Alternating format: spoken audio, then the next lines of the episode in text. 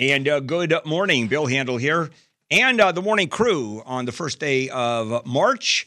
It is a Wednesday, and uh, God, the rain's still here. Phase three of the storms moving through right about now, and things should start clearing up tomorrow. Boy, what a uh, span of weather we've had. And uh, I don't know if you've uh, looked at some of the video or some photos. A passenger train in Greece collided uh, with, I think, uh, is uh, with a freight train, and I mean head on. At least 36 people have died, more than 40 injured, and it's just just a god awful mess. The earthquake in uh, Turkey and Syria, a 7.8 magnitude. I mean, a massive quake. Uh, once again, got uh, the entire world looking, or at least those in earthquake land, looking and going, okay, let's see what happens if that happens to us. And since Southern California is on uh, that Pacific rim, uh, the tectonic plates where earthquakes happen, and we have the San Andreas Fault, uh, we are one of the prime areas in the world for earthquakes. Uh, it, it, there seems to be a lot worse in Turkey. For some reason, Turkey happens all the time. And the buildings go down like crazy. And it's because of the building codes, right? We know that because our building codes are terrific and we would all survive. And we sort of would all survive. So, what the Board of Supervisors of LA County has done is uh, they took the first step towards a mandatory earthquake retrofit order across the county for the unincorporated areas of uh, LA, which the county is uh, uh, oversees, as well as county buildings, et cetera and they say, we have to look at this and we have to retrofit these buildings. But wait a minute, we already have earthquake cup provisions, don't we? We have building codes. I remember when we built the Persian Palace. I mean, the earthquake, uh, the amelioration of the possibility of earthquakes was throughout the whole building process, through the foundations, through the framing. I mean, it was just nuts. Well, that's because that was uh, 19. Uh, that was 1998. So, what happened in, for example, let's go back in history for a moment. What happened after World War II? Buildings were going up like crazy, post-war boom, and concrete with rebar. There was steel in there, but these became non-ductile buildings. There wasn't enough steel the steel was configured wrong, the rebar and concrete. So, in a major earthquake, and this happened in Turkey, in non ductile buildings, what the, the concrete does is explode out if it's shaken enough. And then the building collapses. And we've got tons of those in Southern California. Not so much Orange County. Orange County is much newer than uh, parts of Los Angeles, but uh, what the county is doing, what municipalities are going to be doing is say, let's look at those and, and retrofit them. That's expensive, but the number of deaths that are going to occur. Now, keep in mind when we talk about number of deaths, let's say you have Southern California. We're talking about LA County because this is the Board of Supervisors. Uh, if a 7.8 magnitude earthquake hit Southern California, I mean, it would uh, obviously shake things up dramatically, and buildings would uh, be destroyed or at least so severely damaged they couldn't be used. And they figure about 7,500 deaths over a much wider area because we're over a much wider area. I mean, relative to 50,000, which means that, of course, we our building codes are far stronger even before this comes up. You can't do non ductile buildings anymore. That stopped in the 80s but there are tons of buildings that are there before. So be prepared. You're going to see retrofit orders coming in the next few years, and it and the whole issue ramps up every time there's a major quake, and then it calms down, and then it ramps up. But we're on our way to retrofitting. It's um simply part of life here in Southern California. So the LA County Board of Supervisors is jumping right on it. The uh, Inflation Reduction Act, uh, as we know, very uh, controversial. It passed $369 billion. And a few things about the Inflation Reduction Act uh, have affected uh, just a few people and companies. And one of them is Hyundai. Now, how does that work? Well, first, a little bit about Hyundai. Hyundai actually is considered probably the second most successful EV manufacturer, uh, EV car manufacturers uh, in the world. Uh, first, of course, is Tesla. Tesla still has a huge share of the market. Matter of fact, 59% in the US.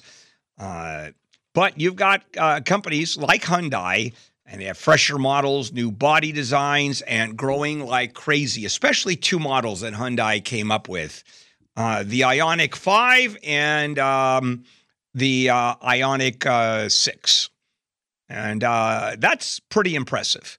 Why? Because they're neat cars. Uh, the base price of the 5 is $48,000 and it's growing like crazy. As a matter of fact, it overtook uh, the Ford Mustang, the Mach E, as a second place contender.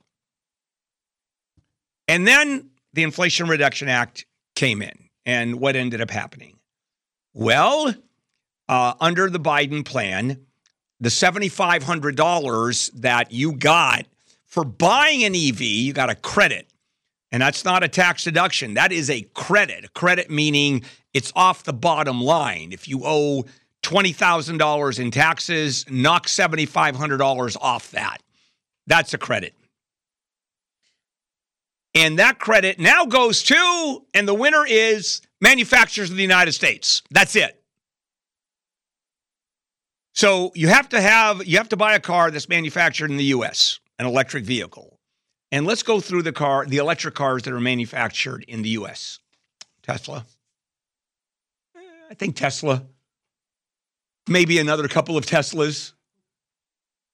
And therein lies a real issue for Hyundai because all of a sudden, Hyundai has gotten $7,500 more expensive than the other companies. So if you have a base price of $48,000 and uh, you used to get $7,500 off that, well, that's all gone. And you're now competing with Tesla, which, uh, even though it is more expensive, it's still a hell of a discount. And uh, of course, what that did is uh, knock the sales uh, just right off the shelves. Uh, Hyundai and Kia, it's the same company. Hyundai makes Kia. The EV sales just dropped dramatically. And Hyundai execs are not very happy about it because uh, just a few weeks before the Inflation Reduction Act was passed, uh, there was a, a delegation from Hyundai that met with the president, who during the course of that meeting said, quote, We've got your back. That's a problem. Uh, no, uh, he didn't. And so, uh, great for Tesla, not so good for Hyundai. Hyundai is a very interesting company. I just want to bring that up.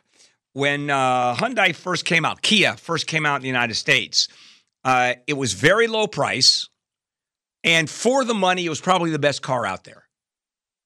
I mean, from minute one, it had a reputation of being a good quality car, well designed, and was cheap as dirt relative to other cars. And it has grown, much like what happened when the Japanese cars first came out. They, they, all of a sudden, you had now there were some eh, cars, but uh, then you had uh, the Nissan Datsun, which I think was a Nissan product, and then Honda came out, and these were far cheaper and they for the money were extraordinary cars. And that's what knocked american car manufacturers on their ass because japanese car manufacturers came out with a better product at a lower price and that's what kia did.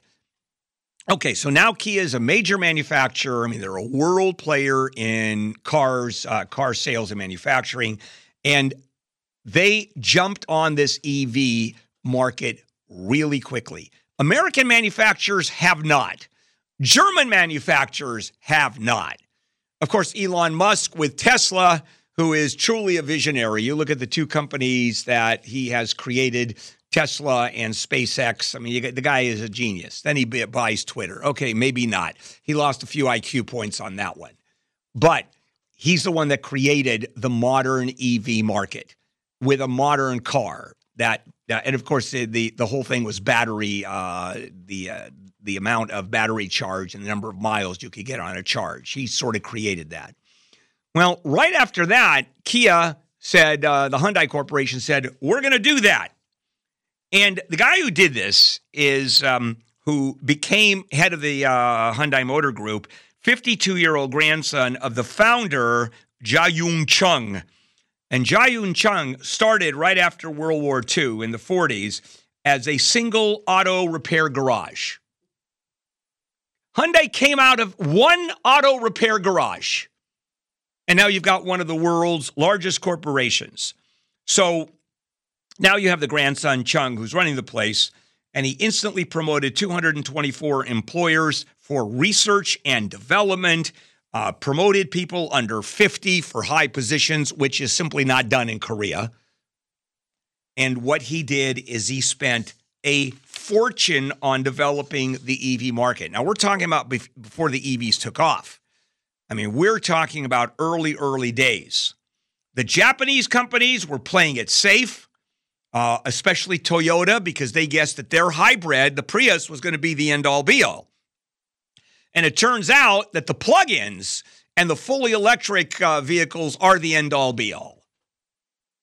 Because if you look at what it costs to charge a car, especially if you happen to have a solar system at home, I mean, you're talking about literally just pennies.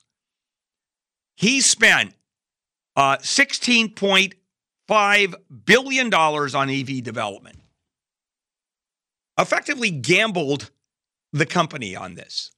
And it reminds me of the Boeing Corporation with the 747 when they developed the 47, uh, 747, came out in 1968, Boeing gambled the entire company on that one airplane.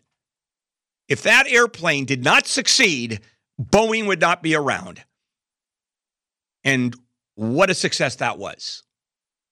And much the same here is that Chung uh, devoted now not enough to effectively break the company like Boeing did if it failed, but took a huge flyer and developed uh, the uh, EV market. And so we're going to see a lot of Hyundai's, very, very good cars, and you're they're going to be competing with Tesla for the $7,500 uh, discount that, well, Tesla gets and Hyundai does not get. Uh, which, I mean, how do you feel about that? You know, I'm up in the air. I like a free market system. What's good for one is good for the other. You know, what's good for the goose is good for the other goose but it's um, same time pushing to, for manufacturing in America and doing everything that you can. Eh, basically, it's protective tariffs in reverse. Instead of putting tariffs and charging people for products coming in more, you charge people for products that are already here less. Uh, is it going to work? Of course it works. $7,500 is no small amount of money. I mean, even a, if it's a $75,000 car, that's a 10% discount walking in the door. It's a fifty thousand dollar car. I mean, that's uh, whatever the hell that is. I'm I wasn't a math major. So you're going to see a lot more of these. I, am starting to see those all over the place. Have you seen the Ioniqs driving around? I love them. Yeah, and they're, they're beautiful cars. They are, and they're great cars too. And uh, they're just uh, effectively seventy five hundred dollars more than um, the uh, the cars made in America. You're going to see the EV cars going out like crazy. Tesla's market share is going to be dropping. Uh, but the entire market is growing so quickly that as Tesla's market drops, it'll still sell a lot more cars. There's a lawsuit that has been filed uh, against Uber, and it has to do with discrimination.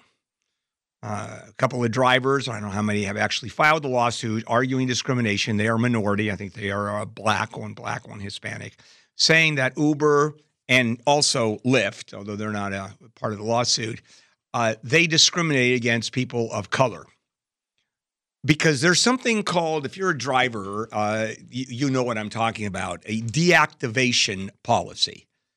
In other words there's an algorithm that just throws you off. If enough complaints are filed if you've ever driven lyft uh, driven with lyft or uber you do a survey afterwards. And you give stars and uh, if you don't like what happened you can complain.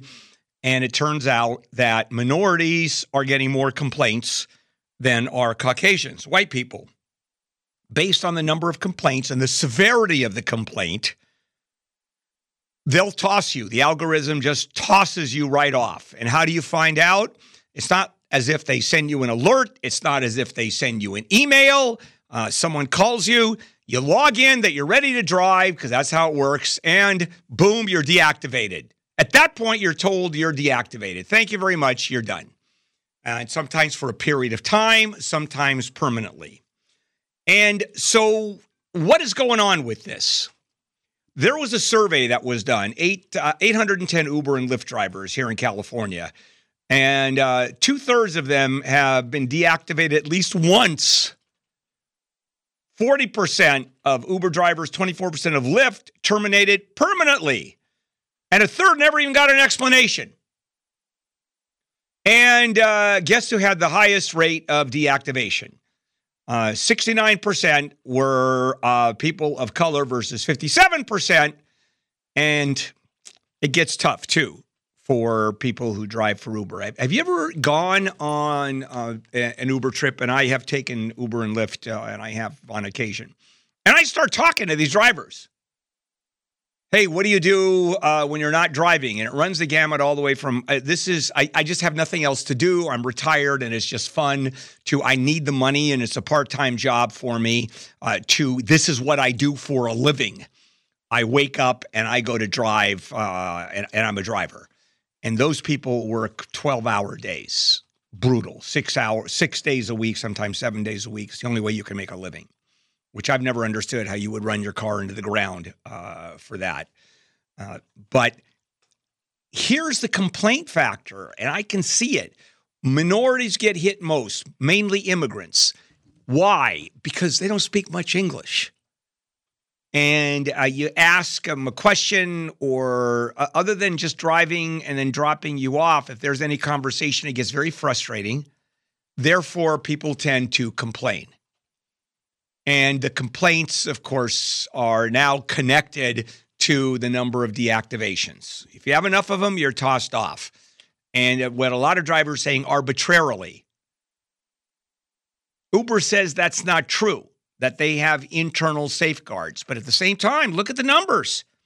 More blacks and Hispanic drivers are deactivated, tossed off the platform. Why? And I was thinking about this. Does someone actually write an algorithm? Because, of course, they're written by people. Does anybody write an algorithm that purposely discriminates against people of color? First of all, how do you do that? What, face recognition? And you sort of write this algorithm? No, I don't think that's the case. It's based on the number of complaints, actually. And I was trying to think of why, other than I came up with, uh, well, people are basically racist. They just tend to look at uh, other people, different races, different ethnicities, different religions, in not the same way. Now, are there more people of color driving for Uber? I don't know. Those figures didn't come out. But there's certainly, uh, the statistics are there. And uh, keep in mind, uh, where do human beings? It's it, it, Uber and Lyft are very interesting companies.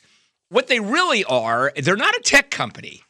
Uh, you, you, think of them as tech companies, they're not. What they are dating services done by computer, not differentiating as to who the driver is. It's let's look at how many complaints, let's look at activation, let's look at where they are. If you say no a number of times, that's part of it, and you can be deactivated for that. There's one driver who said he uh, he got complaints because he forced people to wear masks. That was the Uber policy at the time. And then he would get calls and he would say no to those calls because he said those too far away. I couldn't make any money. Add all of those, he was deactivated for a period of time. And again, I told you it's a question of both uh, permanent as well as uh, temporary deactivation. And one driver who was tossed says that here's what happened I got tossed. Why? Because someone reported me as drunk. I've been sober for 20 years. I wasn't drunk. But that was added to the fact that I didn't go out far enough because I canceled or didn't uh, respond to orders, and therefore add all that together, and I'm done. By the way, this uh, pers- uh, person took Uber to small claims court and uh, got some money. And so this lawsuit and Uber, they're looking at this and trying to figure out what's ha- what's happening with this. I'm going to tell you, it's just an inherent bias that we have. It's that simple. When we break down and say, look at the minorities, uh, look at the problems, uh, they don't have the same jobs, the same education, the same uh, avenue for education, promotion, et cetera. You know, those people that argue that there's inherent bias, they're absolutely right. And I think this proves the point because this is an algorithm that's doing this. And it's not an algorithm that's written that differentiates, it's, an algorithm that responds to your complaints. Let's move over to what happened in the Supreme Court yesterday. And it was an important day. This court has heard a lot of very important cases. Roe v. Wade, probably being one of the most important in the last 30, 40 years. Uh, yesterday, there was a case that the Supreme Court, uh, and this had to do with the student loan forgiveness. Now, it's a big deal, and I'll tell you why. It's not just certainly a big deal for uh, those people, I don't know how many uh, who are uh, uh, have student loans that would uh, be affected if uh, the Biden administration gets its way, and that is forgiving $10,000 of student loan, uh, federal student loans, and 20000 if uh, the student had a Pell Grant, the most, uh, the poorer students. And that is was stopped cold. you had six Republican states and two plaintiffs who went forward and said, can't do it. Not right. And so it finally went up to the court. And yesterday, the court heard arguments. The Supreme Court usually gives 30 minutes per side. And that used to be ironclad. I mean, you were done. A lawyer went up there, 30 minutes, honk. The light went on and the hook came out mid sentence. And the only time that I can remember, the first time it was really extended is Brown versus Board of Education, the desegregation case in 1954. That went an hour and a half. And no one could believe that. But it was that important. Yesterday, three and a half hours, the court heard this case. I guess the old 30 uh, minute rule is gone. And it was Justice John Roberts who actually did most of the talking, which usually is not the case. And there were several issues. Some uh, had to do just with standing. The Biden administration says this should be tossed out because the people here shouldn't be here. The states aren't harmed. And these two individuals, they're not harmed if uh, the loans uh, are forgiven. How do you argue harm? So that was the first volley from the uh, Biden administration. And that disappeared pretty quickly because the court really wanted to hear it. Same thing happened in Roe v. Wade, the first Roe v. Wade. It took longer than a pregnancy. So you can't, if you're arguing that I have a right to abort uh, and you're waiting for the court to make that decision, it's going to take longer than nine months. So the court said, okay, we're blowing off the time zone. And here, uh, the court is could have easily said, okay, you don't have standing uh, you can argue don't have standing, but this is so important. We're going to give you uh, standing here. And by the way, they're going to give standing. At this point, they don't even care. They just want to hear the issue. And there are several issues, legal issues, and then there's one that John Roberts brought forward that you never really hear when you're dealing with uh, the Supreme Court because the court normally is uh, it rules very narrowly and it doesn't like to rule on morals it likes to rule on the law. And the tenet that john roberts is going to base his opinion you already know which way it's going to go. You can just tell by the questioning. Often you can and this was so blatant you knew exactly the way it's going to go. We know the way it's going to go. And roberts is uh, not going to allow the forgiveness. And his big issue is just plain old ordinary fairness. Let's just be fair. Forget about the law. Let's just look at this and see what's fair and what isn't. And so, in front of the court, you can always tell which way the court is going, or usually uh, simply by the questioning. And the, the liberals and the, the uh, conservatives, man, they just went straight down the line. So the Biden administration is arguing this that the president has the ability, as through the Secretary of Education, to forgive the loans under emergency powers. And it was a two, uh, 2003 bill called the HEROES Act. And uh, under that act, uh, the uh, Secretary of Education can forgive loans in an emergency. Now, during COVID, the Secretary of Education, upon the direction of the president, said, We're stopping payments. No more interest. We're holding off interest and we're holding off payments without penalty. No one really argued with that. In the middle of COVID, people weren't working, and so there was a moratorium. Now there is a forgiveness. And the Republicans or the uh, conservative members of the court are saying, hang on a minute, this is very different. Because one, it's a definition of what is an emergency. It's no longer COVID. And the emergency is that people are in debt. Overwhelming, prohibitive debt, which is true.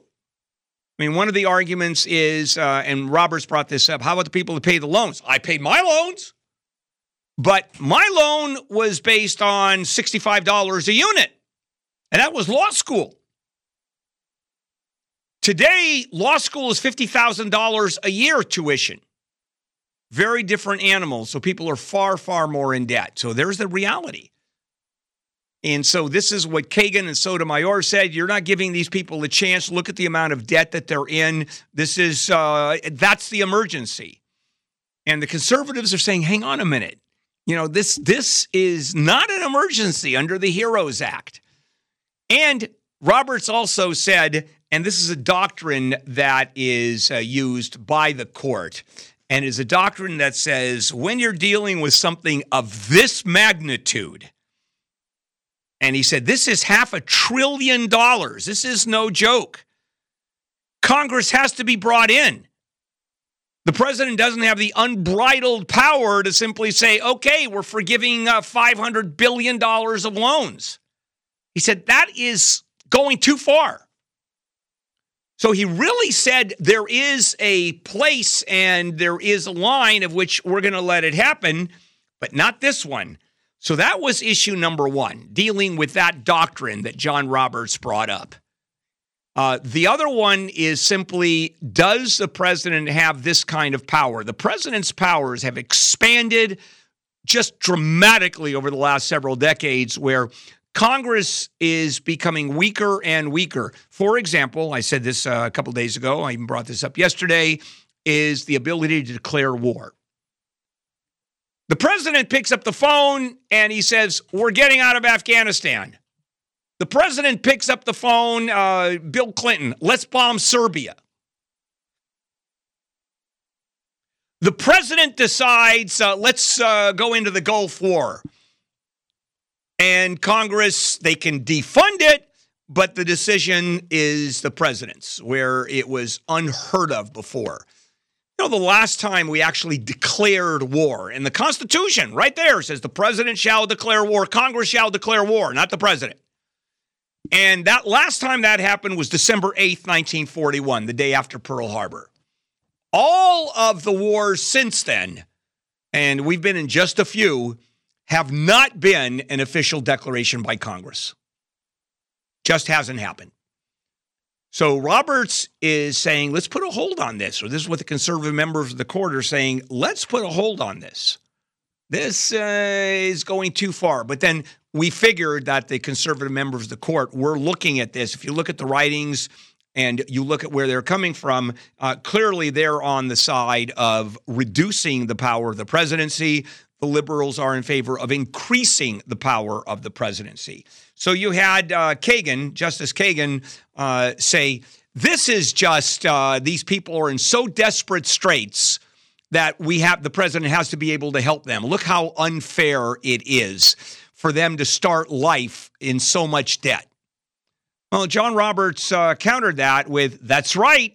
It is really unfair. And here's the unfair part how about the people that paid off their loans? What do you say to them? How about the people who borrow from the federal government, for example, SBA loans to start a business? They're not getting any forgiveness. Why is it a preferred group of Americans that are getting this advantage? And let's go even beyond that. why is it that taxpayers who have borrowed money and are either paid it off or are paying it off or are not even eligible are taking their tax dollars and subsidizing these students under the loan forgiveness program. I mean, this loan forgiveness program is no small deal. Roberts had it right on when he said uh, it's half a trillion dollars. And then the issue is uh, what is a national emergency? I believe the Biden administration's position is a national emergency uh, is whatever the hell they believe a national emergency is. And this is where the court comes in and says, uh, no, no. So, under the HEROES Act, oh, the Department of Education has the right to forgive loans, but only under national emergency issues. That's all. There has to be the uh, Department of Education can waive or modify federal student loans, and I'm quoting now, in national emergencies. Can it be used during COVID? Yeah, probably. Certainly the waiver of interest and payments. Can it be used sub uh, post uh, post COVID to eliminate ten thousand dollars of student loan for the sole reason that it's just so burdensome and people who borrow money are going to have a much harder time get, getting started. And student loans stay with you forever. Mine, uh, it took me 10 years to pay off my loan. It was a 10 year program. 10 years I paid off that student loan. And there was that payment every day. I don't know, $300, $250 a month, whatever it was. I wrote that check. Would I have liked to have it been forgiven? Yeah, it would have been nice. I mean, there was a, a, a in those days, uh, I had a little bit of a drug issue, as you know, after I got out of the bar, just a little tiny bit. Do you know how much cocaine you can buy with ten thousand dollars? I mean, I tell you, I would have liked the government to subsidize my uh, uh, my addiction. It would have been terrific under the HEROES Act, but unfortunately, it didn't pass till 2003. And now, because it is a Wednesday and it is the 8:30 segment, it's time for Dean Sharp, Handel, and the House Whisperer. And Dean is heard Saturday, 6 to 8 a.m., uh, just before Handel on the Law. Sunday, 9 to noon. At Home with Dean is his social address. And Dean, good morning. Good morning, Bill. There you are. Okay, so I'm looking at today's topic and I see the headline, and it is how to skin uh, a shelter that has cats in it, right? how to skin a house. Yes. How to skin a house. Yes. Uh, several ways to skin a cat shelter. Okay. when, what do you mean when you're talking about skinning a house? Well, what I mean is uh, this weekend, we're going to be taking a look at these two major facets of uh, home building, and that is the skin the surfaces that we put on the outside of a house, how we wrap the outside of a house, and how we wrap the inside of a house. And strangely enough, how intimately uh, related these two things are. Of course, I'm talking about siding, stucco, plaster, uh, and drywall, those kinds of things. The skins that we put on the bones of our house. Yeah, everybody knows what siding is clearly that's that wooden siding or the vinyl siding. It's the stuff that uh, they used to do door to door. Remember that film Tin Man uh, with Richard Dreyfuss selling siding? Oh yeah, yeah, it was a great film. Uh, we all know what plaster is. We all know what drywall is. A lot of people don't know what stucco is. Yeah, see, stucco is a weird thing, right? And it's got uh, it's got an interesting uh, call out, and depending on where you go in the world. The history of stucco, just to give you a brief uh, background, is that stucco is plaster. Uh, it, it's all part of the family of plaster. It was, you know, plaster has been around for like 7,000 years. I mean, the Egyptians, you when you see shots of inside of uh, Egyptian kings' tombs, okay, not the pyramids themselves, they weren't covered in plaster, but on the inside of the tomb rooms, the chambers, course, all these hieroglyphics painted all over the place.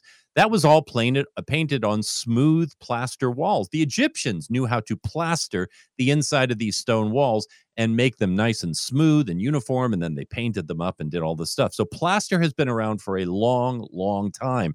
It was the Italians, not the Romans, the Italians who came later, who first boldly decided right around, you know, like pre Renaissance days to take plaster, put a little mix into the recipe, add some cement to it, and start to use it on the outside of buildings.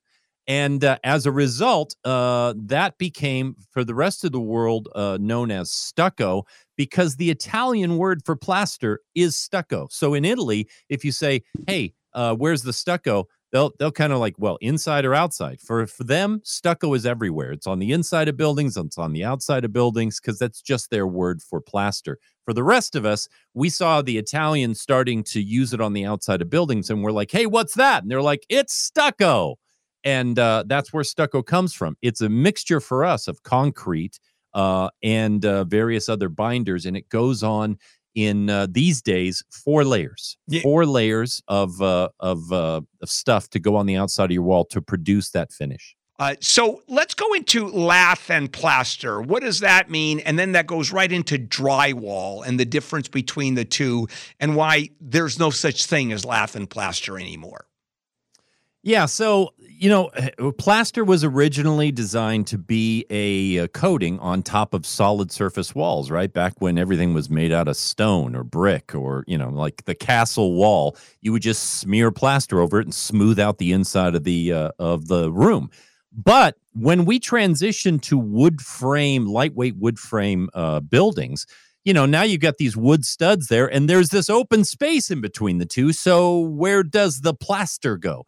that is when lath was invented and everybody has seen lath whether you live in an old home or whether you know you've just seen an old movie it's these very thin boards that are put uh, nailed against the studs uh, with little gaps in between them all over a room uh, every wall all the ceilings the whole thing that becomes the base that plaster was then spread on, at least the first coat of plaster. And then there were multiple more coats on after that until the wall got to be about three quarters or almost sometimes an inch thick.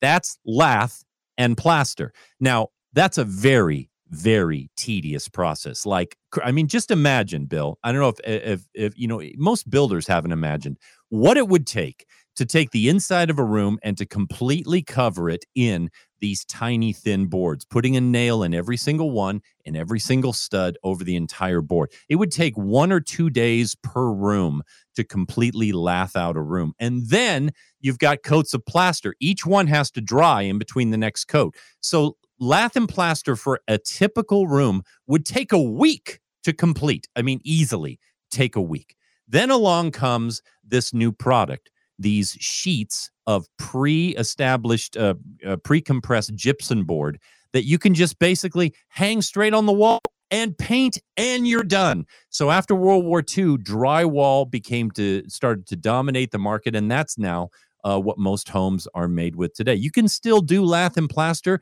but we only do it for very specialized, very curvy, bumpy, weird wall conditions that a flat board can't accommodate. Because why would you? when you can simply go in, two drywallers can drywall a whole house in a day, where it used to be that uh, one day uh, with the entire crew might get half of the lath up on the wall. So massive savings of time and money, and that's drywall today. Uh, a couple things. Uh, my house, remember before the Persian Palace, we talked about it, built in 1927, uh, where it was real two by fours. It was redwood two by fours where they ran piping solid to run wires through. I mean, it was a very different kind of uh, building. It was all lath and plaster. Yeah. Yeah. And uh, I mean, I look at that, and when we had to repair things, I had to punch through walls, it put in additional electrical, whatever. Of course, we covered it up with uh, with drywall. Now, there's still you have to put a film on the drywall because you have seams, and uh, so uh, this is the skill level not obviously the skill level to put on real plaster on top of lath is extraordinary. I don't even know where you find people anymore that do that. Uh, but I'm assuming it's fairly easy just to, you know, do they even use the word plaster to go over uh, the drywall areas? Well, sometimes we talk about a plaster finish, meaning, in other words, we're going to try and simulate a plaster finish. Uh, but no, it, it's just mud. We just talk about drywall mud these days. It's essentially the same stuff, though. It's just designed to go on in thinner layers. And you were asking, okay, yes, yeah, so drywall goes on. The thick paper that is the finish side of drywall is designed to have the paint done directly to it. So all you have to fill or cover over with mud is uh, the seams. We tape the seams and we fill the nail holes or the screw holes these days. So it's just spotty little bits of plaster added to the edges and along the field to cover up the holes that we've made and to join the seams together. However, there are different layers of drywall finishes. There's type one, two, three, four, and five.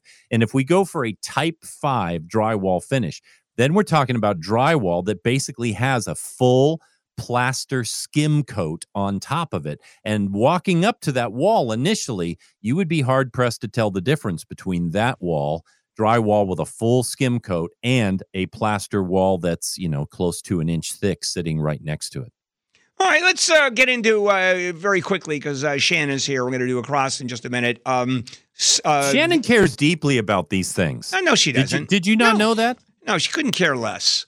That's true. Drywall. That's, Do you care about drywall? True. Oh, I, I, you know what? Exactly. I woke up this morning and I said, I want to talk about drywall yeah, today. Yeah. Now, God, I, I, hope Dean's talking drywall yeah. today. now, I happen to love it because uh, I've, uh, you know, I was a contractor, ba- a bad one, I might add, and built the house, and so I love talking about this stuff. Uh, real quickly, uh, the um, we're talking about uh, siding, uh, the different kinds of siding, and what you do and what do you suggest. Okay, so now we switched to siding on the outside, not stucco, actual siding. Yeah, let's talk about yeah. We'll, we'll talk okay. about stu- you know what? Let's finish up with stucco. Uh, okay. why not? Because we're sure. on the stucco uh, you know bandwagon right now well, here's the thing. Yeah. So, so Shannon just asked, is there a difference? And see, that's the interesting thing, Bill, is because lath and plaster, right? You put on lath, which is some material that holds the first coat of plaster. Then you put on the first coat of plaster, which is called a scratch coat. Its whole job is to grab onto the lath and let the rest of the finished layers of plaster grab onto it. And then multiple layers of plaster. Now, that's the inside story. Stucco, remember, uh, the Italians took plaster and put it outside, mixed it with cement and put it outside. Stucco goes on these days exactly the same way. We don't put wood lath on the outside of your house. That's been replaced with uh, uh, sheets of building paper and some form of wire mesh. That's the lath. Then the scratch coat goes on. That's first layer. It just grabs onto the wire. And then we put what's called a brown coat, which is about three quarters of an inch thick, a big old thick uh, body of uh, stucco on. And then the thing that most people think is their whole stucco and this is where understanding stucco gets pertinent to a homeowner because they'll see their stucco peeling off the house and they're like, My stucco is ruined. It's all falling. No, no, no. 99 times out of 100, what's happening is the finish coat is peeling off. And the finish coat is the very last coat. It's only an eighth of an inch ah. thick. And, and that you- coat uh, is subject to all sorts of damage and water damage and stuff, but repairing it is easy. Fair enough. Uh, Dean, uh, you, we are out of time. Uh, I'll catch you this weekend as you go through this really uh, carefully and in depth. Thank you, Bill. Take care. Dean Sharp uh, heard uh, Saturday 6 to 8, Sundays 9 to noon. So the takeaway is don't freak out if you think your stucco is crumbling. Yeah. Right? Yeah, it could be repaired. Yeah. So what's going on with you? Well, we're going to cover everything, just horrific news out of Greece with that head on train collision. Also, the latest on the Supreme Court hearing oral arguments yesterday when it comes to student loan forgiveness. And Kobe Bryant's family settles the lawsuit for what, $29 million. Let me ask you this. You're a lawyer. Ba- barely. Uh, right. I know. I use that term loosely. loosely, yes. Um, but don't you think punitive damages should go to charity or something of that nature? I mean, the sole purpose of punitive damages is to hurt the offending party. Right. Is to punish. Why is that money going to? Because that's our system, and yeah. you're absolutely right. There would be no. There's no reason why it wouldn't go to a charity. Yeah. And the court determine it. Absolutely. Uh, but it doesn't work that way frankly, if I'm suing, I want the money. Well, in lawyers, right? They want their 10%. You 10 try Oh. 30 Oh, really? 35 or 40 uh, 40 gary and shannon up next right here kfi am 640 live everywhere on the iheartradio app